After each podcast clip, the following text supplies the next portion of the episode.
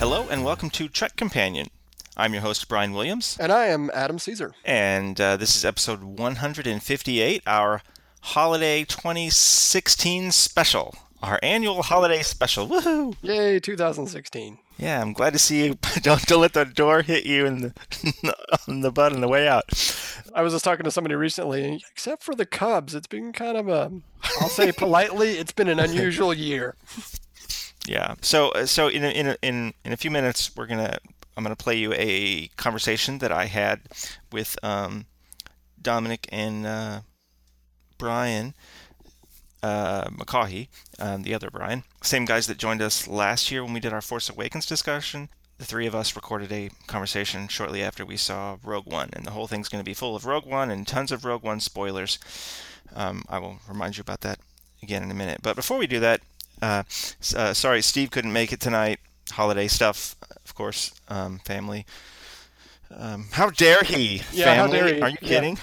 And I'm sorry, I couldn't make the next conversation you guys are going to hear because I didn't see the movie in time. But you've seen it now? Yes, I have seen it. I saw it yesterday, actually. It was Wednesday. I saw it on Tuesday. Kind of strange. No spoilers. I'm gonna give people a spoiler announcement before our big discussion. But do you have any non-spoiler thoughts on it? I liked it. I wouldn't say I was blown away by the movie, but I did like it.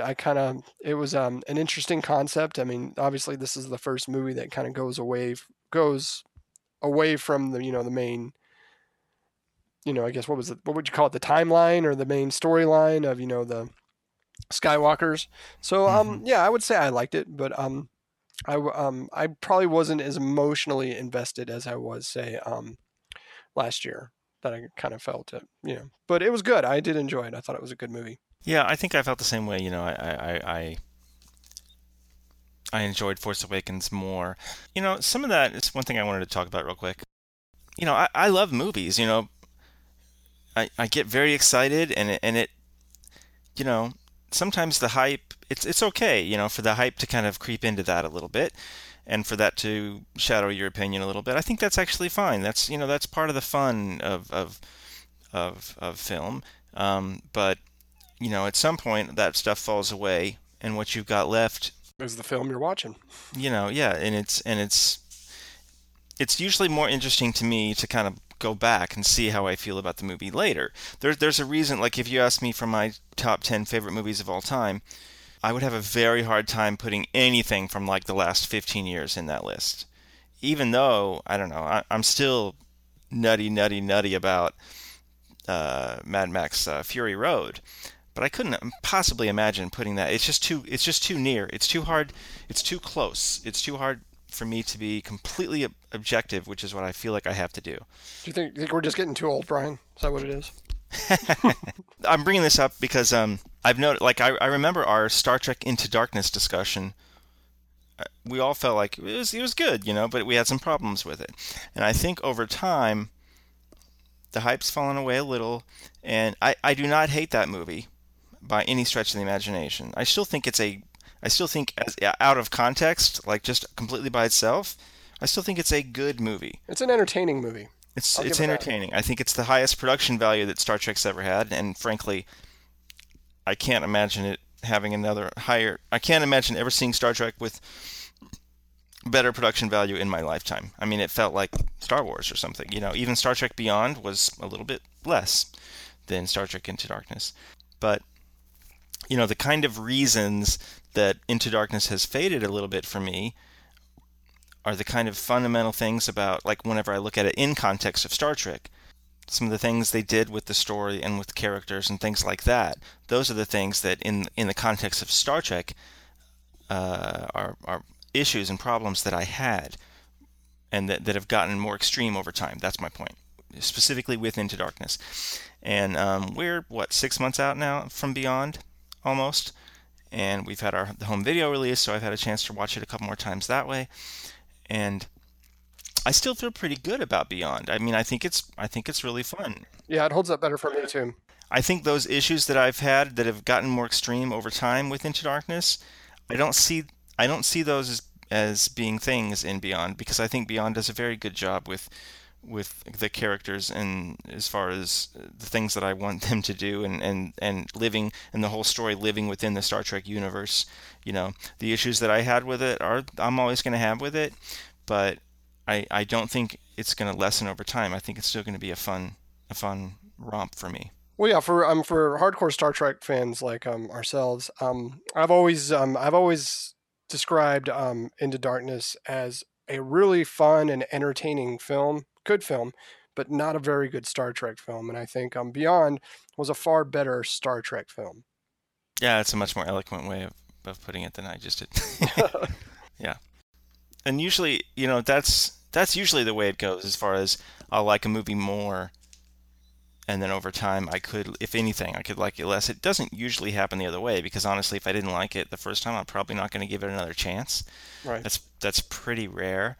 I tend to try and see movies super, you know, as early as I can because I don't want anything spoiled by other people, but also I don't want my opinions to be I clouded. Like I take my movie watching incredibly seriously, I guess. Yeah. Like I don't listen to, I'm a movie nut, you know, I work in the industry. I think about movies all the time. I don't listen to any movie podcasts. I listen to a lot of podcasts, but none of them are movies or analyzing movies or talking about movies because, I mean, I listen to a couple where it's like screenwriters talking about structure, but that's a different kind of thing, you know, but as far as like movie critiques and reviews, I don't listen to those kind of podcasts because I just feel so strongly. I always do, and I feel so secure. You never listen to one, like even after the fact. I mean, I might. I'll never listen to one before a movie, but I might catch one after just to kind of see.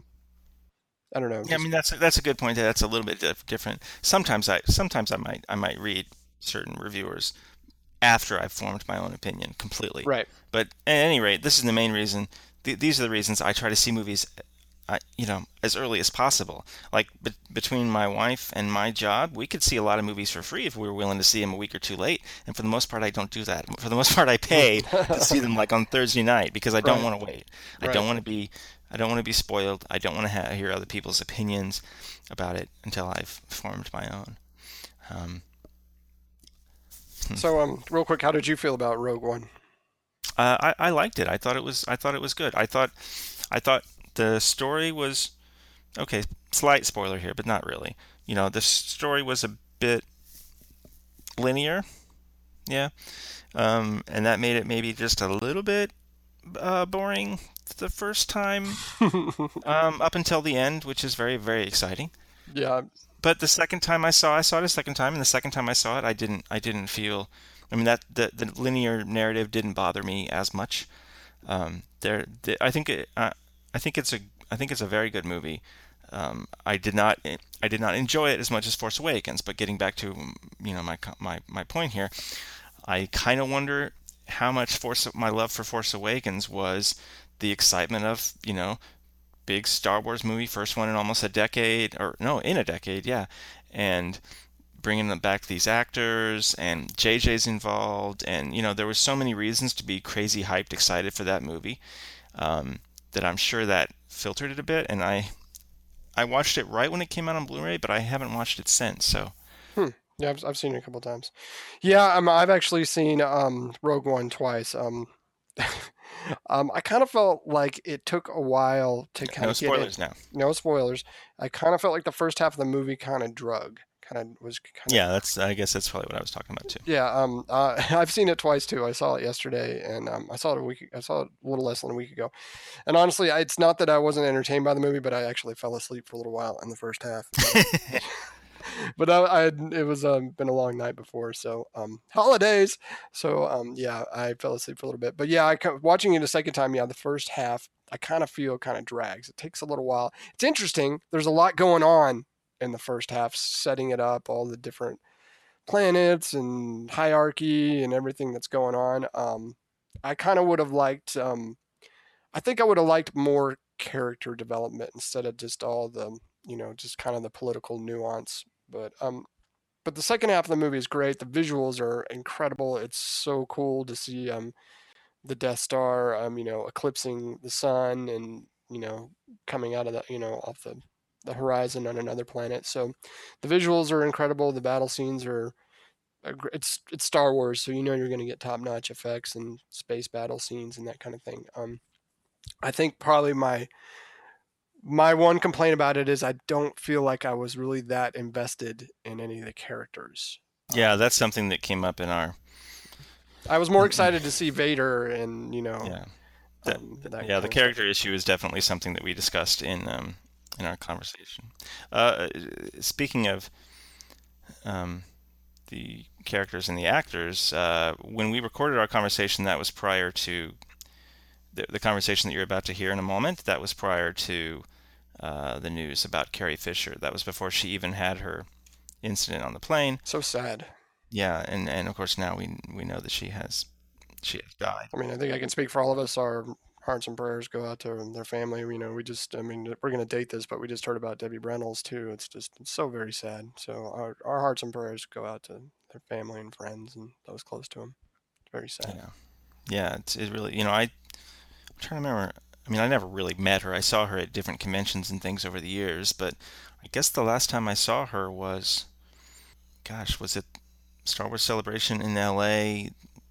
Was that like March or April of 2015? So a year and a half ago. Wow. I don't think I saw her anything this year. I don't remember. Yeah, I've never come across Carrie Fisher in my days. I did read though that she had completed filming of episode 8 back in July, so it'll be interesting to see how they're gonna rewrite anything for this next movie coming out, or if they're just gonna deal with it in the final episode 9. Yeah, I hate that wasn't my first thought, but it was one of my first thoughts, and I don't know. Maybe that's slimy. I didn't mean it to be slimy. Well, no. I mean, I brought it up, so you're not the slime ball. I'm the one who brought it up. Even after I heard about her, you know, within an hour, that thought was in my head, and I felt bad. But I'm sure a lot of other people had the same concern. Well, man, you know, I did a lot of reading about her, and I knew a little bit about Carrie, you know, beforehand. But you know, obviously, you know, you go through and you read a lot of all the different works that she's been doing. She's an incredible writer, and she's been incredibly busy.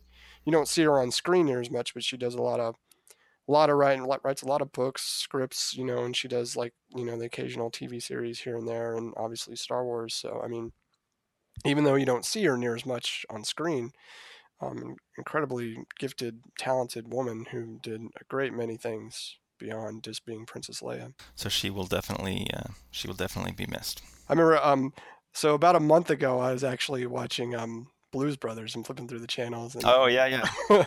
I always remember that her name is not in the credits. Right. I don't think she's her name's actually in there. But she was awesome in that movie. She's not in it for long, but you remember her. Yeah, for sure. Well, she's trying to kill John Belushi the whole movie.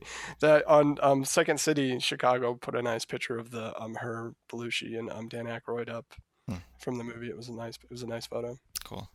You have a good Christmas? I did have a good Christmas. I'm about to be over. I'm in Texas right now. For you Texas fans out there, I'm heading back to Chicago tomorrow. So yeah, it's been a good time.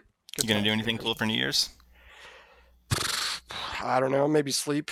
I don't know. Catch up on sleep. Who knows? No plans as of this moment in time, but we'll see what happens. I don't know. I think I don't even. You tell me, Brian. I think the older you get, the less you are excited about New Year's Eve. It's kind of like, do I really want to go out and mess with her, or should I just stay home and have a beer and watch a cool movie instead? So that might be my New Year's Eve plans. All right, folks. You know, I don't think we're going to be back after you hear this Rogue One conversation. So Adam and I, on behalf of Steve as well, are going to bid you a fond farewell to 2016, and I hope you enjoy the Rogue One conversation that is about to begin. Again, it is going to be loaded with spoilers, so if you have not seen Rogue One, you should stop the podcast right now. I'm looking forward to listening to it as well, so... All right, so, hey, Caesar, happy holidays, dude. Happy holidays, guys. I hope everybody had a great, happy Christmas, and even better, you have a better New Year. Here's to 2017. All right, thanks. Bye, guys. Bye. All right, so here we are. Of course, I'm your host, Brian Williams, and I am joined by Dominique Nardi and Brian McCaughey. Hey, guys, how you doing? Good. How you doing? Really good, thanks. Yeah, I really enjoyed. I guess it was a year ago, right? That we did Force Awakens. Man, I guess there's going to be one Star Wars movie every year now. Pretty much. They say at least until 2020, but as long as the money keeps coming in, I'm sure we're going to get more than that. All right, so now Brian and I, yes, folks, that's confusing, but there are two Brians in this conversation. Brian and I saw it together. Yeah, we saw it together on Thursday night, and then we're talking about Star Wars Rogue One now. And then, Brian, you took your family to see it. You saw it a second time on Sunday in IMAX. Okay, cool. And I saw it a second time in Dolby Cinema 3D. And Dom, what nights did you see it once? Which night? I saw it opening night on Thursday, and it was 2D. I actually haven't seen it again. I'm waiting for family, and we're all going to go together. So I've only seen it once. What was your initial reaction, Dom? I mean, what was kind of the first feeling you had from this movie? So overall, very good. I don't know how many people remember what I had said about The Force Awakens back last year, but I think expectations played a big role in my reaction to Force Awakens, and expectations played a big role with Rogue One. I came into this movie really not expecting very much, and I thought it just turned out to be a very fun movie. Whereas I think with Force Awakens, I had very high expectations, and they weren't always met. So, you know, I have a bit of trouble saying objectively if Rogue One is a great movie, but I definitely enjoyed it. My initial reaction was that it's a very fun movie, surprisingly good considering, you know. Okay, I'll just say my butt is that, you know, that it is kind of linear, and that's, I think the characters were, I don't know, flat and forgettable, but you know, like one of the things I was texting you this today, Brian. You know, I was thinking about like Fantastic Beasts. You know, so this is another scenario where there's an existing IP and a beloved film franchise, and they want to keep it going, so they just, all right, let's come. What can we come up with? You know, let's make another movie. You know, and Fantastic Beasts is kind of a crappy movie. I mean, it's not very good. And I don't have any interest to ever, you know, probably watch that again. And I'm certainly a lot less excited about future Fantastic Beasts movies. But here's an example where, you know, they made this thing up whole cloth, and it's good. This is a good movie. I think you could probably say objectively that, you know, maybe it's better. For me, it was the least fun that I've had watching a Star Wars movie. Even if I can objectively say it's probably better than, say, the prequels, that's just, as I've talked about before on our podcast here, I love those movies. And whether or not I think they're objectively good movies is a totally separate conversation. You know, I don't think this movie is as easy to watch or as much fun as those movies, but that is kind of a different conversation. Well, you know, maybe it might be worth backing up a bit, because, you know, you talked about some of the risks involved in this movie and how it's different, and it just for listeners who maybe aren't as savvy about what's going on, it might be worth kind of emphasizing that, because this is the first Star Wars standalone movie, the first Star Wars movie without a Skywalker, without a John Williams soundtrack, without an opening crawl. But I'm going to push back against that. So I know that's like the prevailing wisdom, and I know that's the purpose here. And there's logic to what you're saying. However, is it really that standalone? It's so based on the Star Wars universe. It's so based on the immediate moments before A New Hope. It's so in every way. Every time that I got a smile on my face watching this movie, it had something to do with another movie. You know what I mean? Yeah. If this had been... It's a prequel. Yeah. As much as they don't want to say it, this is a prequel. It's a Star Wars prequel.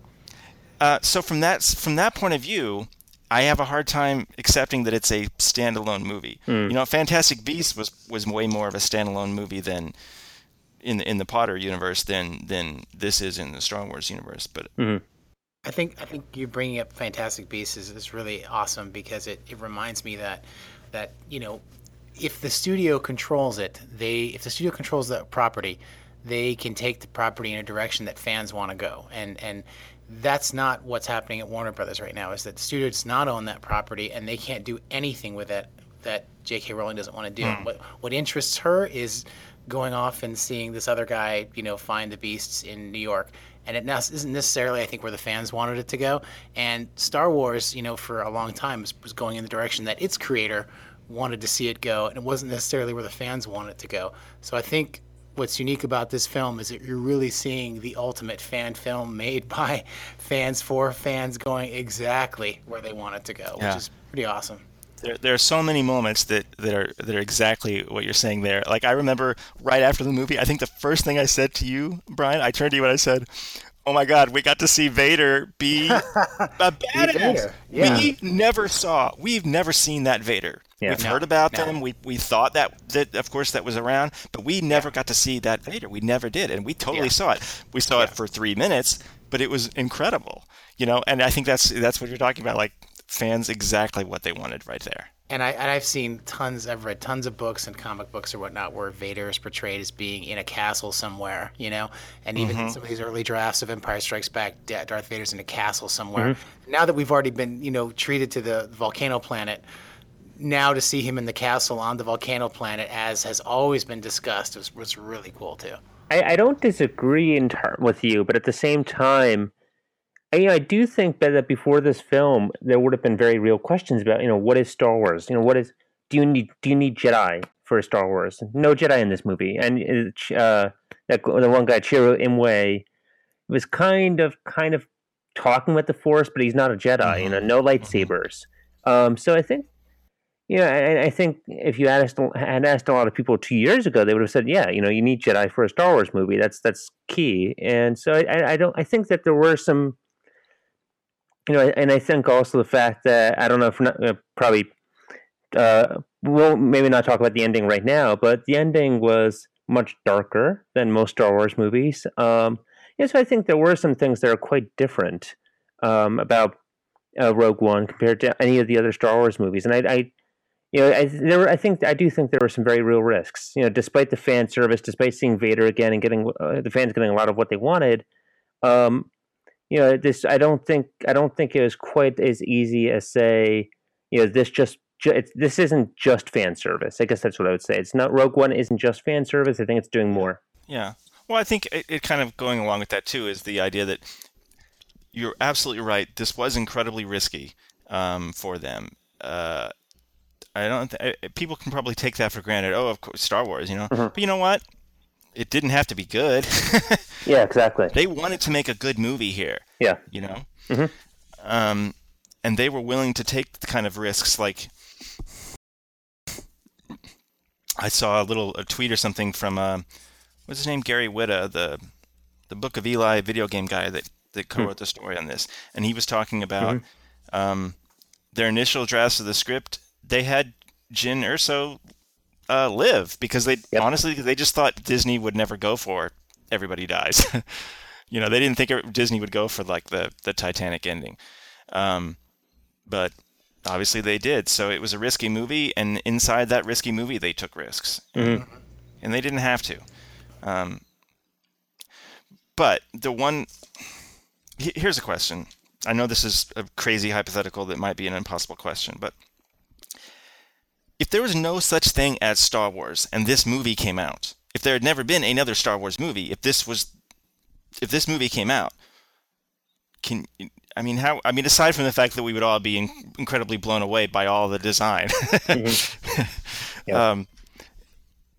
would you feel the same way about it? I mean, and then maybe that's not even a fair question. But I guess what I'm trying to get at is, does this movie exist enough on its own to be,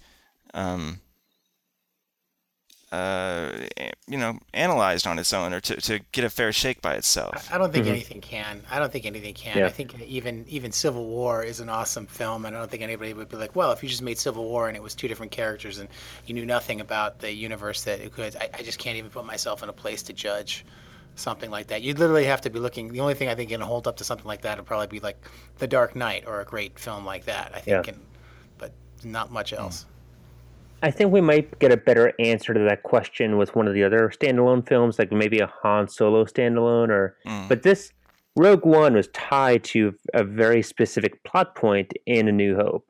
So the film is not meant to be consumed without that context. The other thing I was thinking though too is, because one of you Brian's mentioned the characters, and that's an issue. But at the same time, I was trying to think back to a lot of the war movies I've seen, and you know, something like Saving Private Ryan. I mean, I can't tell you anything about the other characters in Tom Hanks' squad. I don't remember the first thing about them. You know, we were soldiers. Yeah, but I can tell you about Tom Hanks' character. Well, yeah, but I would consider the Tom Hanks character to be more like a Jyn Erso, you know, the main character in Rogue One.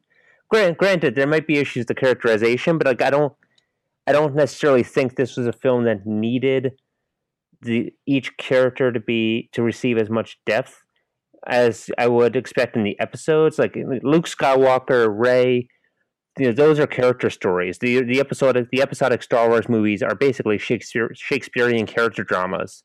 I didn't feel that need.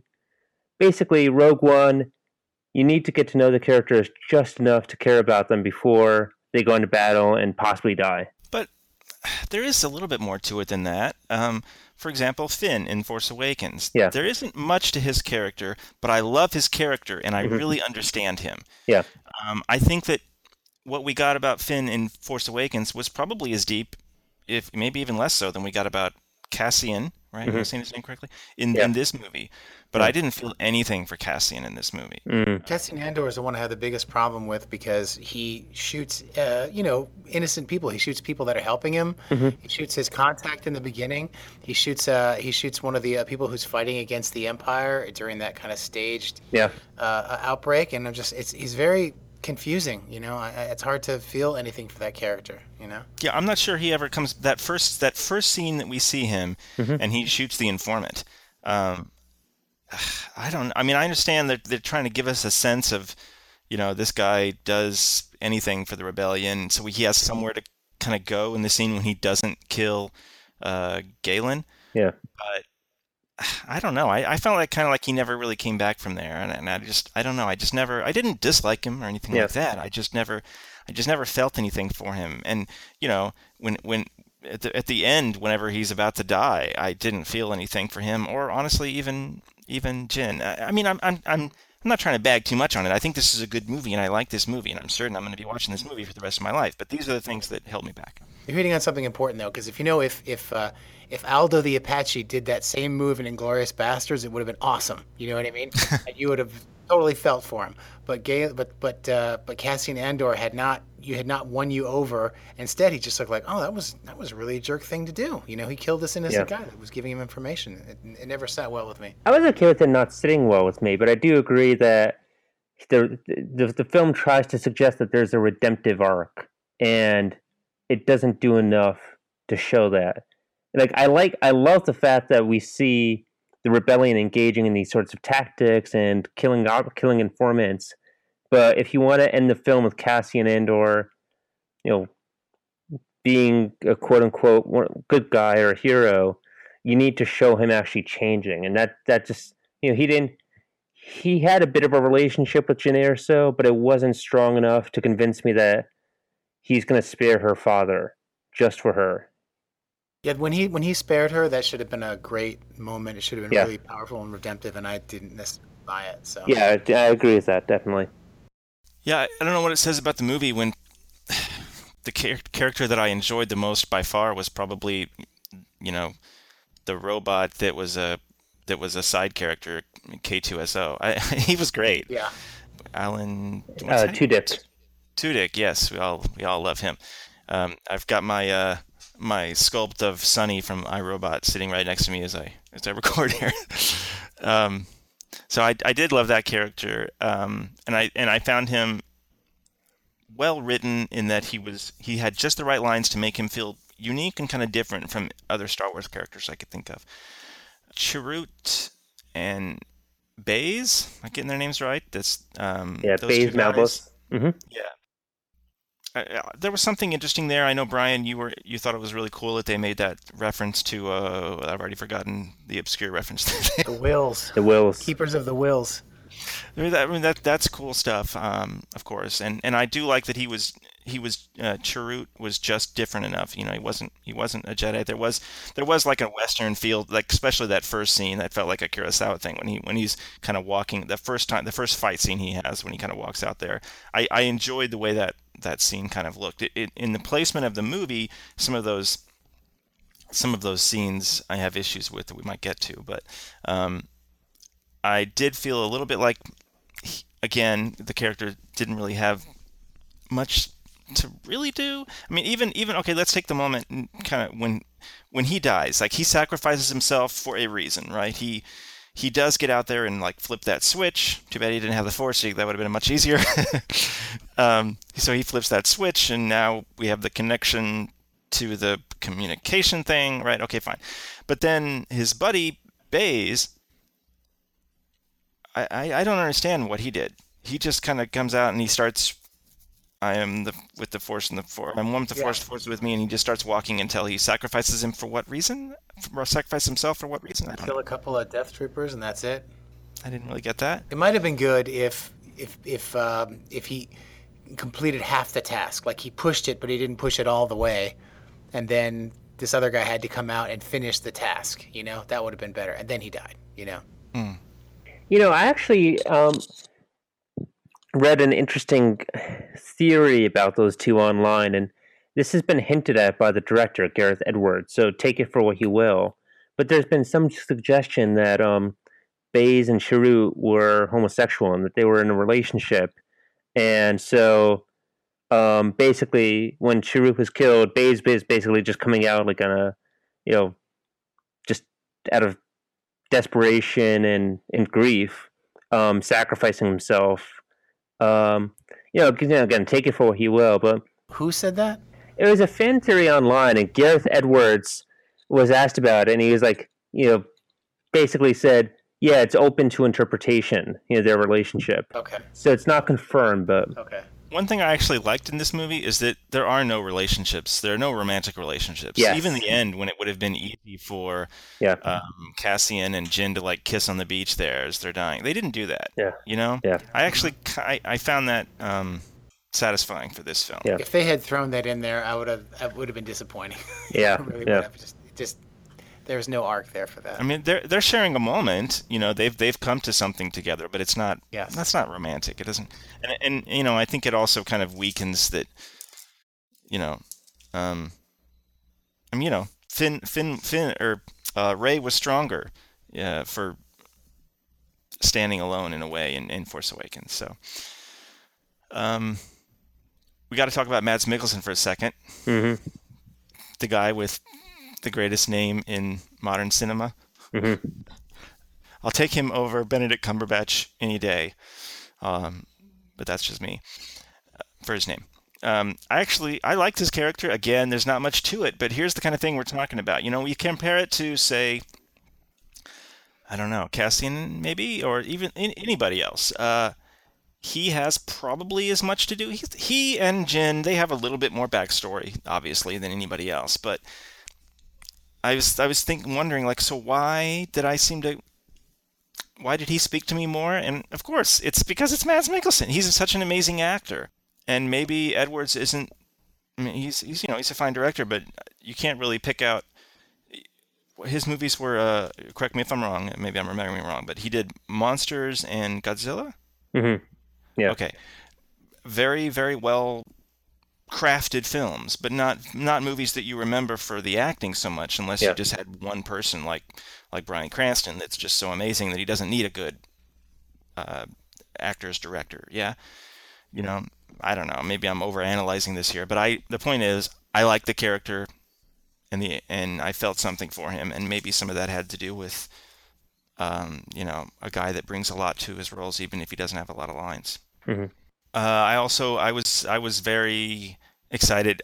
I try to stay away from stuff. I mean, I watched the first couple of trailers. I think I watched the first two, and then after that's it. I didn't watch any other trailers. I didn't watch TV spots. I didn't read anything. So I didn't know Jimmy Smits was back as Bail Organa. So that put a big smile on my face. I think I said to you, Brian, anything they can do to continue to further legitimize the prequels, I'm all for. Yeah, I like seeing Jimmy Smits in there too, and more so than I did in episode 3. So yeah, I think this is a good place for him to be. What you're saying about Mads Mikkelsen, I think he's awesome, and I think he's good in the movie. And he's a guy that you give any dialogue to, and he makes it sound profound. I liked his scenes in the beginning. I liked the hologram scene with him. His death scene, the whole thing that happens on that planet, which I think is called Edu, where he is and stuff. I keep feeling like I think you could just take that whole sequence out and make the movie run a little bit, because it's really just a place where it just seems that he can die, you know.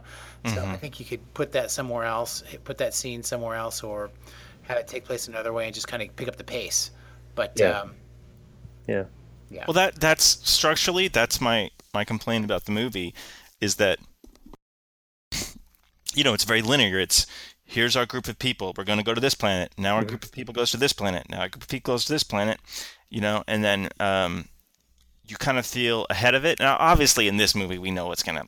What's annoying though about it a little bit is that the 2 or 3 of those locations, they're there at the same time as Orson Krennic, like right before or right after or right during. So it's almost as if 2 groups of people keep traveling to the same place too, which is kind of funny. Yeah, makes it slow down a little bit, because even that scene when they go to Edu, you know they're going to go to Scarif, you know they're going to get there. So there's a part of me that's just like ready for that, you know. But again, Mads gives it so much weight that as long as I'm seeing him and hearing him, it's not bothering me too much. Yeah. By the way, side note, I don't know if you guys read this, but Edwards said specifically that Edu was his own little reference to LV-426. Yeah, I see it. Which, okay, I read that before I saw it my second time, and then when I was watching the second time, I'm like, oh yeah, this is totally. I'd like to find out whether or not that the flashback sequence where you see Mads Mikkelsen, he's dressed in the Imperial garb, and and there's sort of a celebration going on. I would love to know that that's Coruscant. I kept looking out the windows more than I was looking at the characters just to see anything flying around there, because I was really hoping that was Coruscant. Yeah, I had that same thought too. Like, I wonder if that's where that was. Did I miss any characters that we should talk about? The villains, Orson Krennic, Director Krennic, and the Imperial pilot. We need to talk about him too. Yeah. All right, well, let's talk about Krennic. I saw some stuff online. Some people maybe were down on him. I thought he was good. I thought he was great. You know, I want somebody that's a little different than the villains we've seen in the other ones. I want somebody that's got a little bit of an arc. I mean, he's your villain. You're only going to go do so much with him.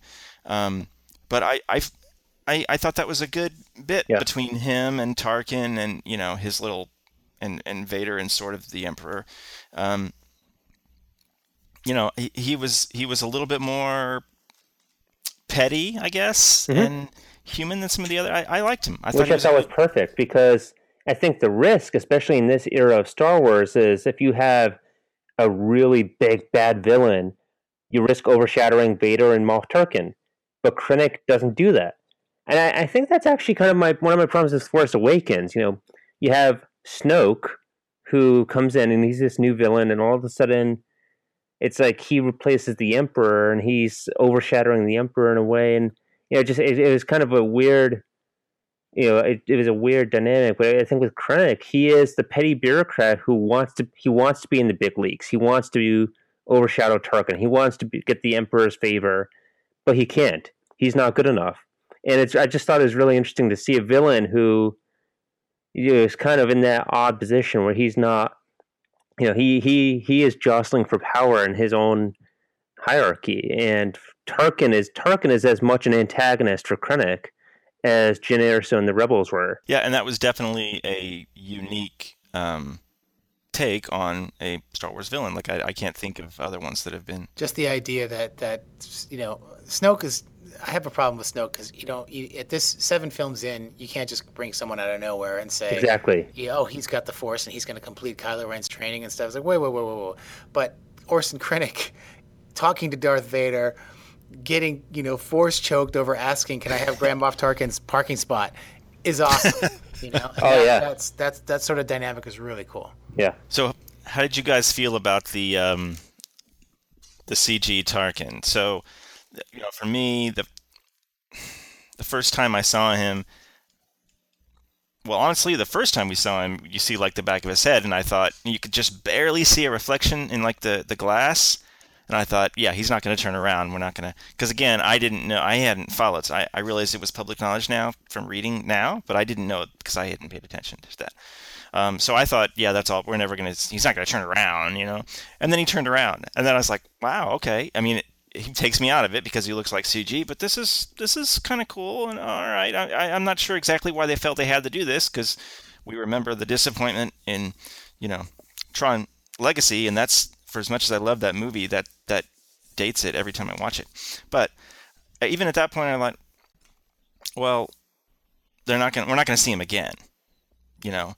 And then we did, and then we saw him again and again, mm-hmm. and he turned out to be a far more significant character. I mean, he was just another one of the main characters. And, and it made me like Grand Moff Tarkin more, and yeah. I think that with his character, what you're talking about, Brian. I think you can get away with that with his character. You can do 2 hours of him with that. I don't think you can do 2 hours of Carrie Fisher the same way. Yeah. I think it doesn't hold up. But for him, I think it works. Yeah. I am usually very sensitive to bad CG. Like, I don't know if you watch Westworld, but they had a brief scene with Anthony Hopkins, and they used CG to make Anthony Hopkins look younger. Mm-hmm. And I thought it looked incredibly fake. And I'm usually the first to spot it, but I thought Tarkin looked in this movie...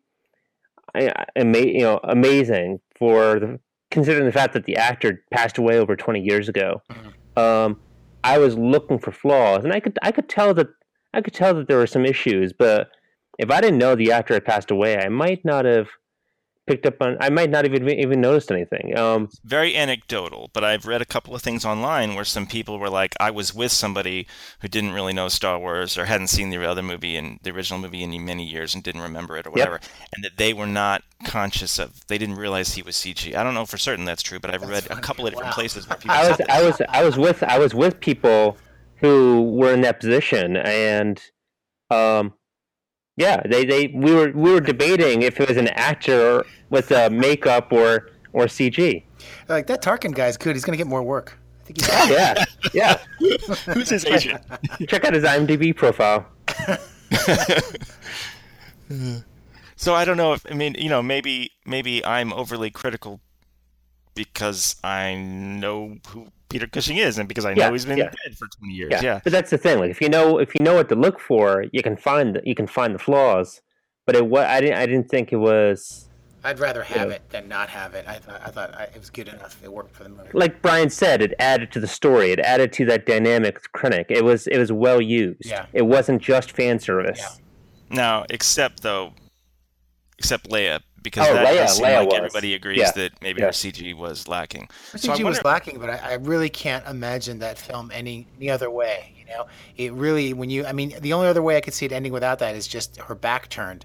But seeing her face really puts a positive spin on the whole thing. You know, it really does on such a dark ending. I guess I just wish it could have been a little better, or I don't know. Or just even Leia from behind. I mean, when you see the dress, you know who it is. Yeah, and that could have worked too, and that certainly could have worked too. And I thought that's how it would be, but it didn't bother me because it was so short. Yeah, like the 1 second. Yeah, exactly.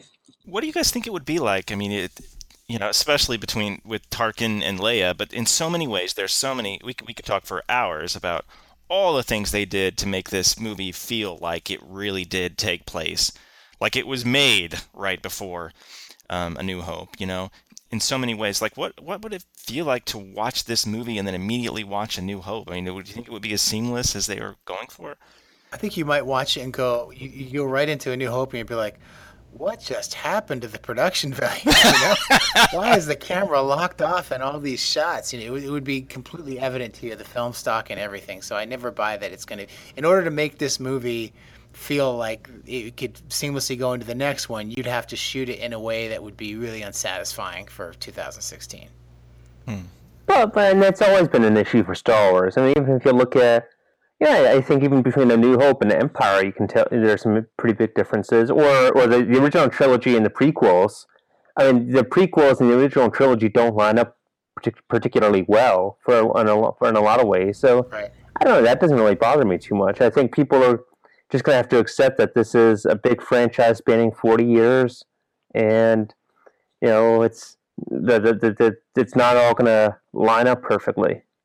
I like the idea that they could continue to make movies that would make bridge Episode 3 and Episode 4, because this one's a pretty good one. If you could make it 2 or 3 more, I think there'd be a really nice transition, I think. Yeah. If someone had never seen a Star Wars movie before, when would you say to watch this movie? Oh, my God. Not until you've seen, at least the original 3, I think. Yeah. I think I'm a big fan of doing it chronologically. So 4, 5, 6, 1, 2, 3. We mean chronologically by release date. By release date, yes. By release date. I think so, too. Because Rogue One, like we said before, Rogue One depends on A New Hope for a lot of the context, not the other way around. Yeah. Yeah, I did not need Rogue One to inform my understanding of A New Hope, but I wouldn't really care about Rogue One as much without A New Hope. Mm-hmm. Well, it's funny, for me, again, listeners of our podcast and anybody who knows me, I've been dreaming about this theater that I'm going to build in my home, and I'm very close, I'm the closest I've ever been. And it's also going to work out so that my son, who has not seen Star Wars movie, we did play him Force Awakens a year ago, but he hasn't seen the other movies. It should all come together around the same time. So I've been thinking about what order would I play him the Star Wars movies. I kind of settled on flashback order, which is episode-wise, 4, 5, 1, 2, 3, 6. And there are a lot of great reasons for that. You get the all the great things with starting with A New Hope, but then you still get the surprise of Vader is Luke's father. But then you can go back and do the whole story before you go and conclude with Jedi. You're not ending on the downside of the down note of 3. So I liked the flashback order, but after watching this movie, I was kind of thinking about, if I was trying to slip this movie in there, it doesn't feel right somehow. It is, and that's kind of getting back to how we started. In that sense, it feels like standalone. Yeah, you wouldn't necessarily say, I'm going to show you all the Alien movies and then start with Prometheus. Yeah. But this Star Wars, these are movies you're going to watch many, many times over your life. So, yeah, the first time you watch them, it might be a certain way. But I think most of us, when we watch Star Wars, we might put in Empire, we might put in whichever movie we feel like. We probably aren't doing very many marathons of all eight movies now, so I don't know. It doesn't really bother me. Brian Williams does do marathon movies, and I'm not exaggerating. He literally does it. Yeah, Empire is my favorite, but I don't think in my adult life I have watched Empire. Just put in Empire. Oh, really? Yeah, I don't. I don't think I've watched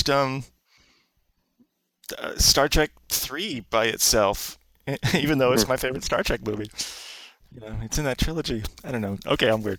Another thing I want to talk about. So, Dom, you had mentioned that, this movie is so different than other Star Wars movies. Yeah. Certainly one of those ways is that it does kind of feel like a war movie. Yeah. I think bringing up Private Ryan is fair. That last act. There was a part of me watching this movie that was satisfied and enjoying it, but a little bored. The first time I saw it, until the last act, mm-hmm. And then the last act is the whole battle is great. And when I watched it a second time, by the way, I was less bored until that moment. Yeah. But that battle sequence at the end is so well constructed and well designed and structured, and the editing is fantastic. The way it's jumping between the different scenes, and that's one of those things that we all think of in Star Wars movies. That climax where it's jumping between different mm-hmm. sections, and this did it phenomenally well. But even in that fight, in that battle sequence, you've got a handheld camera chasing people along the beach. Mm-hmm. And it's got a grit to it, a reality to it, mm-hmm. that unquestionably makes it less of a kid's movie than we've ever seen. Yeah. When I was talking, like water cooler talk at my office, the first thing a couple of people said, I like this more than any other Star Wars movie because it wasn't for kids. I don't know if I go quite as far as I say not in any way, but definitely, unlike a year ago when I played Force Awakens for my now 5-year-old, I'm not planning to see him this one, not because I think it would be inappropriate, but because I think it would be there's no way he would have fun watching this movie. Yeah. How far are we going into spoilers? Spoiling is totally fair game. Well, yeah. So I think the fact that everybody dies in a Disney movie is amazing. You know, just and what other movie produced by Disney? Even looking at Marvel or Pixar, Pulp Fiction. Yeah. Yeah, but Disney sold Miramax, didn't they? That's right. That's right. But they were Disney owned. It was Disney owned at the time. That's right. Yeah, okay. Fair enough. But I get your point. You're totally right. But that was the point that my son, my 5-year-old, turned to me in the theater. And I know we shouldn't say the movie should be 5-year-olds, but he did turn to me after Chirrut Îmwe died, and he said, "Is everybody going to die in this movie?" And I just said, "No." And you're like, no. "Yes." Yeah. And the only other thing he actually he turned to me about was when Cassian Andor shot his informant at the beginning. He goes, "Why did he shoot him?" Mm. But I don't. I think that's actually. I think it's not just that it's dark and gritty, but it's also this has been a problem for Star Wars. I don't know how much you follow the Clone Wars and some of the other parts of the Star Wars universe, but Star Wars has had a problem killing off characters. A lot of the characters keep coming back to life, like Darth Maul, the Sith who died and that was supposedly killed in Episode 1. He is now in the cartoon series, running around. Yeah, he's still in Rebels. Yep, he's still kicking, and it just seems to be. It does seem to be like if the powers that be see a use for a character in the franchise, they don't kill him off. So the fact that they killed all these characters off and didn't try to build a spin-off movie or market books, and the fact that nobody said, "Hey, if we kill the characters off, we aren't gonna sell as many toys." Because nobody wants to figure a dead action figure, that's great. Yeah, well, that's seriously that's why they didn't get a Grand Moff Tarkin figure in the 1980s. Sure. Because Hasbro said, or 1970s, Hasbro said nobody wants a figure of a dead Imperial guy, so we're not making that figure. We didn't have a Grand Moff Tarkin figure. I thought we did. We didn't. No, not in the 1970s. Okay. My thought on it is that, and I think it's cool because it's like, if I was a younger person, I'd be saying the same thing. Why can't they kill these people? And everybody loves that, especially when you're in your 20s or whatnot. You want every character to die. when someone dies in a Star Wars film, I consider them dead in the canon, as I do with Darth Maul and all those other characters. But I always know that expanded universe is just going to run with it. They're going to make games and toys and stuff. And speaking of this movie where every character dies, they've already shown images online of a little trailer for Forrest Whitaker's character, who granted he was around in the Clone Wars cartoon, but I honestly can't. They can't maybe the same name, but it doesn't look or sound or feel like the same character from the Clone Wars cartoon to me. Mm-hmm. But they're putting him into Rebels or whatnot, and I would expect that. K2SO and a bunch of these other characters, Cassian Andor. Oh yeah, they're not dead as far as the expanded universe goes, and they're just going to run forever and ever and ever. And that's kind of where Darth Vader is there. Disney's and I think one of the reasons why movies like this are going to get made is I think they know how popular Darth Vader is, so they have to make content that's going to have that character in, and it just can't be cartoons. Yeah. Just to wrap up this concept of, is it okay that this movie isn't as much for kids, or is that not even accurate? You want to answer that question? We all agree that it was a ballsy choice by Disney and surprising that they did it. Mm-hmm. But I'm not just talking about the ending. I mean tonally, like that war sequence and stuff. Is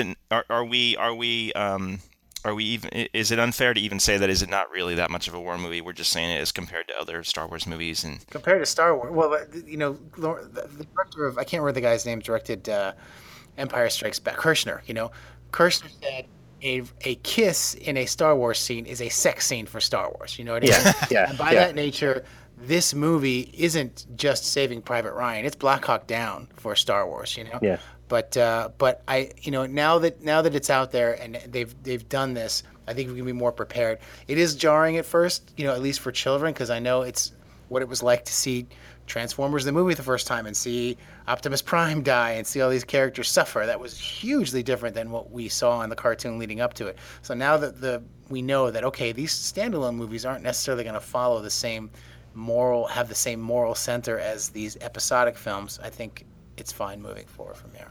Yeah, and this was as dark and gritty as this was. We didn't see any rebel troops with guts hanging out of them or anything like that, which wasn't Private Ryan. But the other thing I think is interesting about the movie too is I think it's a war movie, but it's also a Star Wars movie. Like I never felt like during Rogue One that I wasn't watching a Star Wars movie. And one of the things that I feel like it does.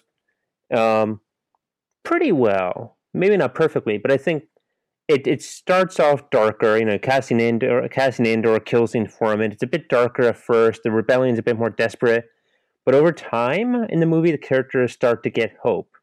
And you know, they hit you over the head of it a bit with Jyn Erso's speech in the middle of the film, but I think it's appropriate because by the end of the film, I felt like, okay, the main characters died. But they succeeded. We're seeing the embers of hope. We're seeing hope rekindled in the galaxy, and they had a very Star Wars feel to it. You know, so it wasn't just all the characters die and the Empire triumphs, and you know, it had a very bittersweet ending almost. It was a success. People were fighting back against evil. There were moments that it didn't feel like Star Wars to me, but it felt like somebody was doing something in the Star Wars universe. And particularly, you know, I would say that Forrest Whitaker's moments, they started to feel a lot like Blue Velvet to me, you know, especially when he was inhaling the stuff and he started going crazy or not. It really did seem like Dennis Hopper to me. That didn't seem Star Wars to me, but at least it felt like the Star Wars universe. And if I could just wedge this one thing in here, because I know we haven't talked about the Imperial cargo pilot yet. No, I'm sorry. I'm so used to seeing Imperials be all these, and I'm not saying I want to change the nationality of a character, but I thought that the Imperial Empire was this kind of fascist organization where everybody was the white, Aryan, Anglo-Saxon sort of thing like that. So it always struck me as odd as that the person they chose to play the defecting Imperial pilot didn't fit that idea of what someone working for the Empire. So was he like, you know, McHale from McHale's Navy, that he press ganged into the Empire because he had a cargo ship? I don't know. It's weird for me. Mm. Yeah, that's true. I mean, we are a lot closer to all the troopers being clones, you know, than we are to Episode 7, you know, enlisted at birth or whatever, like Finn, you know, brainwashed or whatever happens to them. But yeah, He was interesting, but again, I wanted more, you know, I wanted to know more, but, you know, it's an ensemble movie, so he's the kind of character where I forgive it. There was a part of me, and no way we're ever going to see a scene like this, and it's fine, but, you know, I would have loved to have seen a scene between him and Galen, where Galen's giving him the plans and talking him into, you know, how he can redeem himself by doing this, that sort of thing, you know? Yeah. But maybe I just wanted more Mads. Yeah, that would have been good. Speaking of scenes we didn't see, we've been looking a lot at, you know, all these compilations of, you know, clips that were in the trailers that were never in the movie. There's obviously a totally different edit of this movie out there, you know, multiple probably, that I really don't think we're ever going to see. But it does seem way more extreme than any other film in recent memory, as far as the movie they had, and then they went back and did, you know, multiple rounds of reshoots and changing. And usually when you hear that much stuff, like that there's that many problems, and it's got a release date that doesn't budge, you know, usually that's a bad sign. I mean, it's probably going to end up being a bad movie. But the one shot I keep coming back to, I think Brian and I, we talked about it, is that shot where she's up there by the dish, and she's going out to the end of that platform, and then that TIE fighter, like, comes up. Yeah. You know that shot? That was in the trailers that wasn't in the movie. I wanted to see that shot. Yeah, me too. I thought a lot about that shot and how it would appear in the movie and how cool it would be, you know, and not seeing it was really kind of awkward. You know, it makes me wonder, like, how much stuff in there. There's lots of reason to put things in there, you know, if it's going to be visually interesting or whatever, but how much stuff did they take out so that they could specifically put in those structural things that were needed to make the story go along? And I asked this for a specific reason. You know, talking about, like, one of the speeches that Jyn gives, I did kind of feel like there were so many times when I felt like I was seeing the script, you know, like I was seeing into the structure, and I don't like feeling that way. Mm. Like when she runs and saves that little girl during that first fight on Jedha. Volkswagen's planet. Yeah, that's like, okay, we need to have her save a little kid, and that'll endear the audience to her. Okay, yeah. She's got to give a speech like this, and we had like several of those speeches that she gives, you know. Mm-hmm. The scene when Galen dies and she's with him, and I mean, I like that scene, but you know, that scene is there structurally to elicit a certain response in the audience and to make you feel a certain way about her. And we have kind of seen that scene a million times in a million movies. There were just so many times in this movie that I kind of felt the structure of it. I was thinking about, was this added to do this, you know, as opposed to say, I don't know, Inside Out. I don't know why, because my son borrowed that movie yesterday morning, so I'm thinking of it. That movie, I think you can see the structure, but it still works. I can see the structure, and I still feel something, like, you know. Well, I actually felt the opposite about those two movies. I felt like, and we're not really talking about Inside Out, so I won't go too far into that and why I felt like that. But I did feel there was a bit of a tension sometimes with the fan service.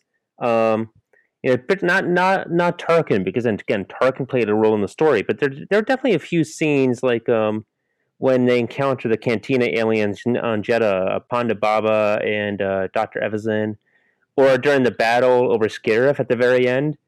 They actually take the time to show you Red 5 and how Red 5 dies, which then sets up for A New Hope. You know, Luke's call sign is Red 5, so he takes that pilot's call sign. It's like, did you really need to? Did we really need to know that?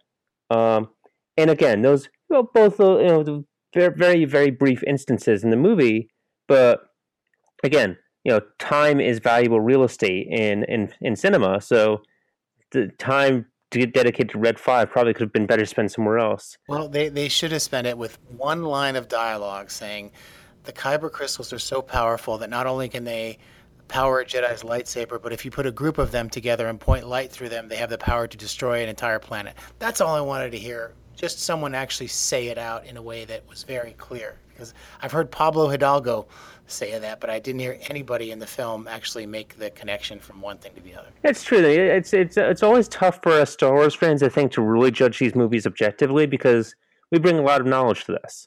Like I have a pretty deep understanding of the context, and I went to the movie with some people who did not, and they seemed to enjoy it, and they felt like they understood everything that was going on. But I do kind of wonder a bit how much that colors are like. I think I imparted more character depth to some of these characters, knowing a bit about them before I went into the film. So it's tough to escape that, but it's just a thing that's just kind of part of watching a Star Wars movie. When I watched Force Awakens, I was pretty fine with it as I'm not saying I really loved it, but I thought it was a complete product, and I'm just okay. Hopefully, we get more in the second film. The film that follows this.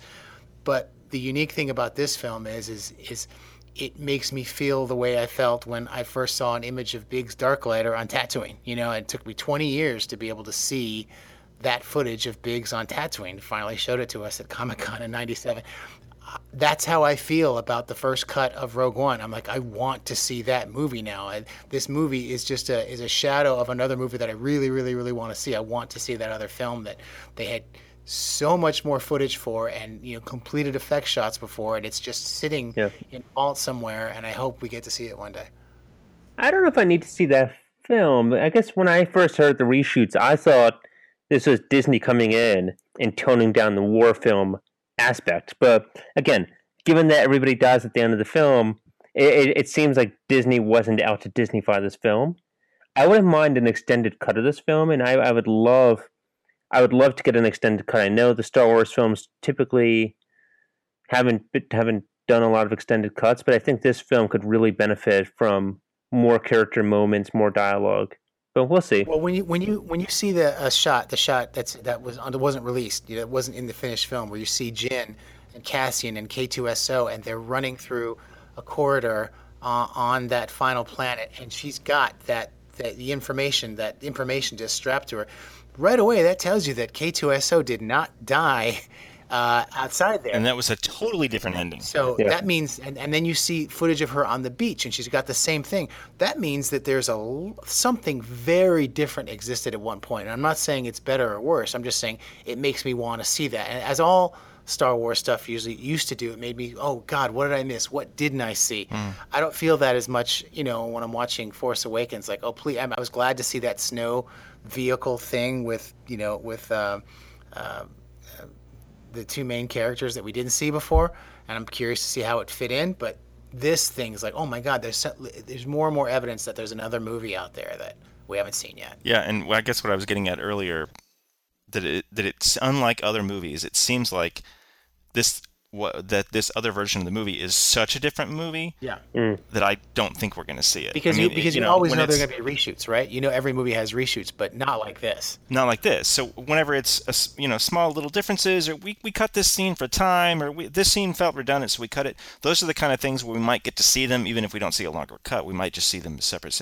But this feels like, honestly, they made such drastic changes that they thought the movie was bad or had serious problems, or, that they wrote whole new scenes in a way that makes me think they are never going to want us to see the original cut. I know, it's crushing. I want to see it. Which, again, though, I haven't heard anything about this original cut that makes me think that this is some hidden gem. Like, if we had if this movie came out and, everybody survived and there was no... this is a war where nobody gets hurt. Yeah, I would have said, okay, maybe this is Disney-fied, but I don't what's in terms of substance. We're not saying it's a hidden gem. It could be a hidden lump of coal. Yeah, but the fact that I can't see it makes me really want. Like Fantastic Four is a good example. I didn't care for it, what we got, and I have a feeling that the original edit was even worse. But I know that it's so completely different. Not just better or worse. It's so totally. It's like a different movie that I'd be very interested to see that. I would love to see that movie and start. And this is the same. You never hear about this thing happening, this sort of thing happening with a Star Wars movie. I know there's the first cut of A New Hope is very different, and it has a lot. There's rear projection stuff with the land speeder and stuff, and apparently the end sequence wasn't filmed that way. It wasn't that the Death Star was going to... That's great. But I would still love to see that version just to see, okay, here's another version of something. Oh, yeah. Well, Star Wars is the type of franchise where that might actually happen. There are enough fans who dig up this material. And I don't know if you heard at... I didn't get to see this, but at the recent Star Wars Celebration, somebody actually restored some of the original music to Empire Strikes Back because they noticed that a lot of the tracks on the Empire Strikes Back soundtrack were not in the movie. So he went back, reinserted it into the movie to see what it would sound like, how the movie would be different. So if any movie, if it's going to happen for any movie, I wouldn't be surprised if that maybe happens, maybe 40 years from now. Yeah. At some Star Wars Celebration 2000 or whatever. Now that it's not George controlling what exists and doesn't. As much as I love George, that is a big difference. Hey, maybe we'll get to hear that guitar solo playing over the Coruscant chase. Speaking of music, one of the last things we're running out of time here. But how'd you guys feel about Michael Giacchino's score as a Star Wars spinoff, John Williams score spinoff? What'd you think? You want to take this one first? So, again, last year, my reaction to Force Awakens was very different in that I said the soundtrack in Force Awakens was barely there during the film. Mm-hmm. But if you listen to it on the soundtrack, which I have a lot since last year, it's actually a very good soundtrack, and there are some really interesting themes. I feel the exact opposite about Giacchino's score for Rogue One. In the movie, I definitely noticed it.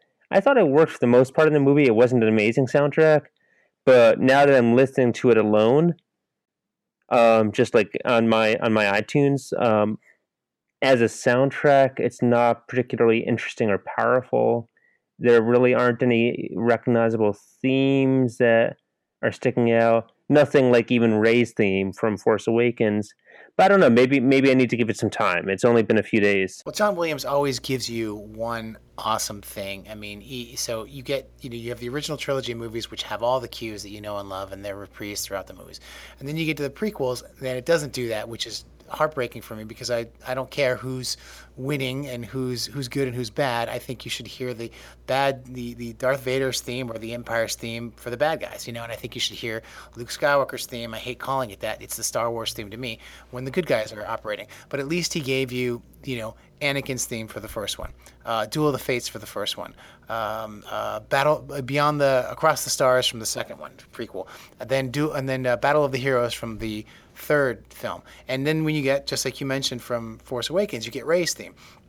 I would have liked one thing that stood out from here and said, okay, well, this is Jin's theme or this is that. And if Jyn had a theme, I don't know what it was. Yeah. Well, the movie, I mean, he had once that dun dun dun dun dun dun. I'm not doing the right notes, but it's the right rhythm. That's the one theme that he kind of had, and he did some variations on it. But honestly, I thought that one theme was so bland. Yeah. And I'm a huge Takino fan, obviously. Star Trek. But wasn't it like the little, giving you just a taste of the Star Wars theme, and then it just pulls away another direction? Yeah, like that first kind of interval jump is what it kind of feels like. But the only times I found myself really enjoying his music was when he was just, it was John Williams bits, when he was doing those themes, and that's not fair. So I agree that maybe this is the kind of thing where repeated listenings will change for me. But watching the movie the second time, I thought the music, it serves its purpose. Yeah. But I don't find myself having a desire to listen to it outside of the movie at all in a way that I have. It's also jarring because of the way that the movie opens. It's almost the way that when you see the beginning of like Daniel Craig's first James Bond movie, you don't actually get the gun barrel sequence. Like, whoa, what's going on over here, Mm-hmm. And that's kind of the way I feel about watching this and, not getting the opening crawl, which I think opening crawls are fine. They do them on the video games. They do them on other things. I think that, some people probably could have benefited from having a little bit of backstory to this, because there's absolutely nothing. It's just you're in it. You're there. You better know what's going on when the movie starts. I didn't mind not having the crawl. I didn't mind limiting the crawl to the proper films, whatever you want to call those. We got a long time ago in a galaxy far, far away, and I mean, that was, if we hadn't had that, I think I'd be complaining. Mm-hmm. I don't want to see the crawl in front of Han Solo's film. I hope it starts. I hope it starts off like Django Unchained or something like that. It is. It is a time of great turbulence in Han's life. Yeah. Yeah. Han Solo has just hit puberty. Yeah. Yep. Last thing, I mentioned it at the head of this conversation, so we'll come full circle. I talked about how great I thought it was to see a badass Vader that we heard about but never actually got to see in the movies, albeit briefly. The fact that he's not in the movie very much, did it feel like a gimmick to use him? I don't feel this way, but I've seen people talk like his first scene, for example, was superfluous. And maybe from the point of view of taking it out of the movie still works.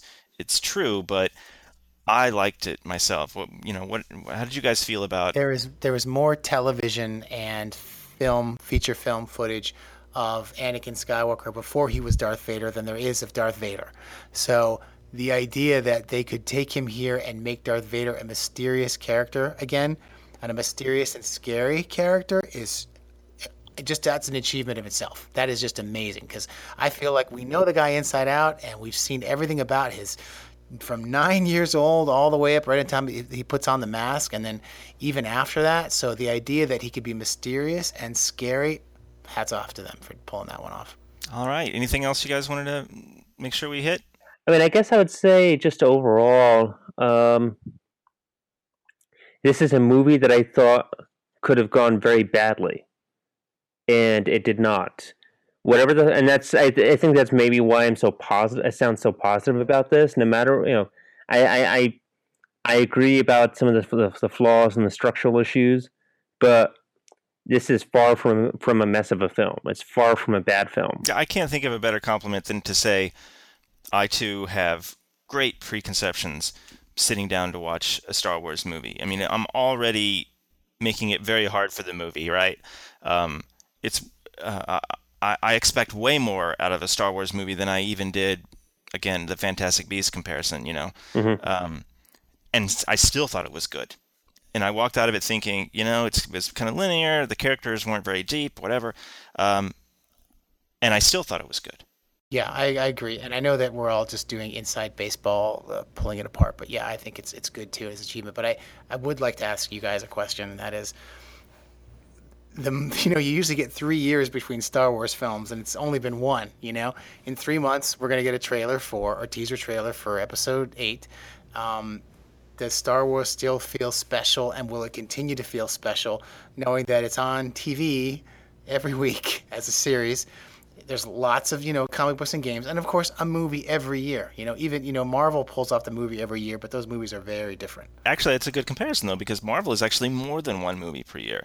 I was thinking about that because I definitely would not want more than one per year. I don't think there's any way that I could build up excitement in that scenario. No. I still remember, The Matrix is in my top 10 favorite movies of all time, and I thought the Matrix sequel was excellent. And I still wasn't excited for the third one because it came out 6 months later, So is it still special though? Because like I said, it's really unique. I mean, we went to two different Force Fridays in a row, annually. And if it's annual, then it's the Super Bowl. Is it still special? Mm. It's a good question. I don't have a definitive answer. We've only been in two of these movies so far. And I think the way it's been special for me has maybe changed from the way it was special when I was younger. And when I was younger, it being special meant I would just dive into all like the expanded universe stuff or the books or the toys and, get into, kind of have time to play with Star Wars and have it be my own. Now it's special, especially now that it's coming around Christmas. It's something that I do with my family, my sisters, my parents, all of our family will get together and see the latest Star Wars movie, and that we share together. So it's special in that way too. I think in my ideal world, and this is not going to happen under Disney, we'd maybe see a movie every year and a half or 2 years just to kind of give, to give fans a bit more time to appreciate the movie. I do feel like with Force Awakens, we had a few weeks in which to just kind of really dig into Force Awakens, and then a lot of people are already kind of shifting onto the next thing. But I also don't know if that's going to be realistic in today's movie environment where, even if it's not Star Wars, there's going to be something else competing for people's attention. And maybe that's just like back in the 70s and 80s, there was nothing but Star Wars. If you want, if you wanted that kind of a sci-fi, fantasy, pop culture, it was basically Star Wars. And then Star Trek was around too, but it wasn't as big. There's no Marvel, so I don't know. Maybe it's just not possible to recapture what we had in the 80s. Hmm. But I think Rogue One is reassuring me that we can still get a lot of Star Wars films, and we're not. Yeah, at least right now, I'm not worried about declining marginal quality. Yeah, well, I have two comments. One, it helps that these movies are so like disparate narratively. It's not we didn't get Episode 8 1 year after Episode 7. Yeah. We got this spin-off thing that isn't even a spin-off of that same time period. So that is making them still feel different enough for me.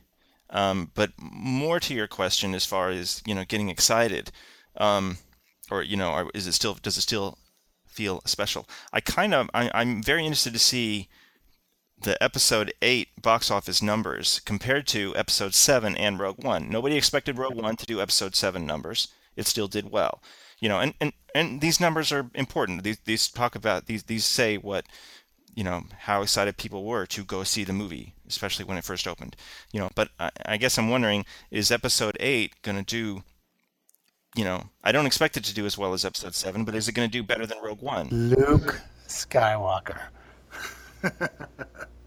My answer to that is Luke Skywalker. I mean, just to be, they have it that it almost seems like a financial move just to keep him out of the first one, so that they can put him in the second one. And I'm sure that there is something that we haven't even thought of yet that is reserved for Episode 3, and you'll see it at the very end of Episode 2.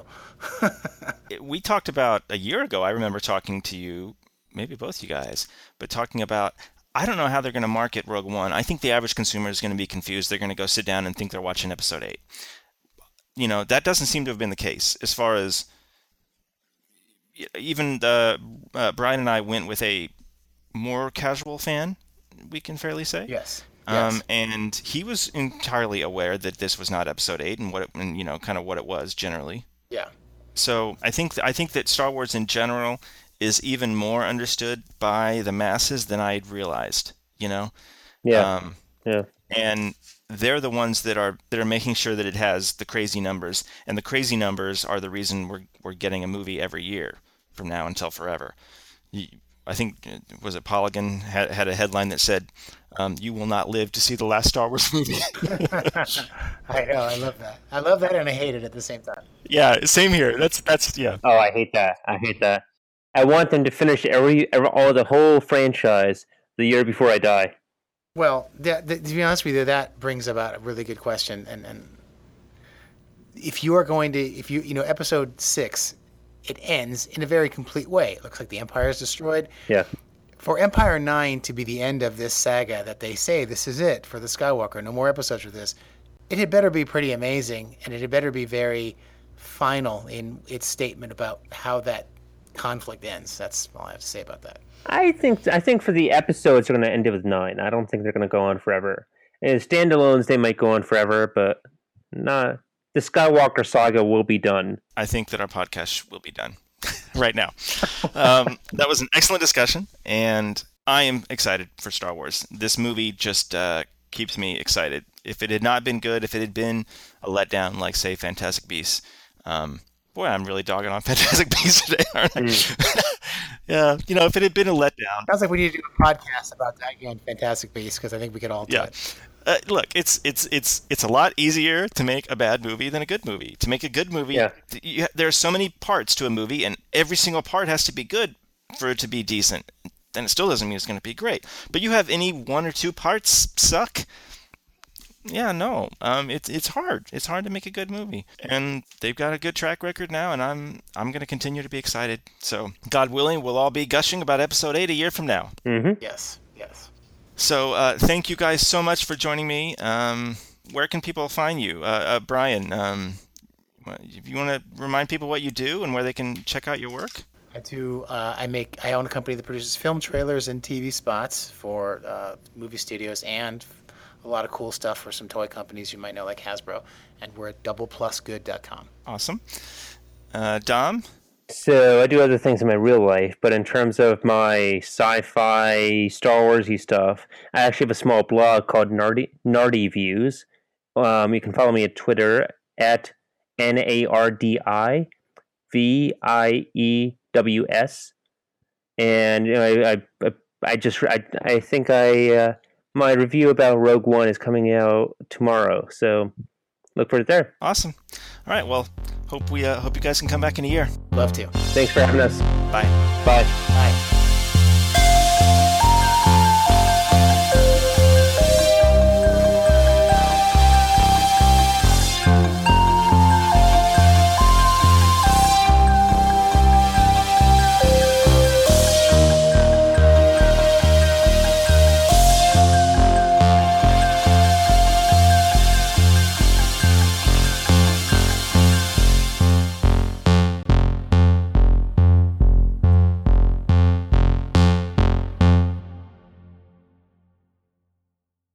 They found a pasta.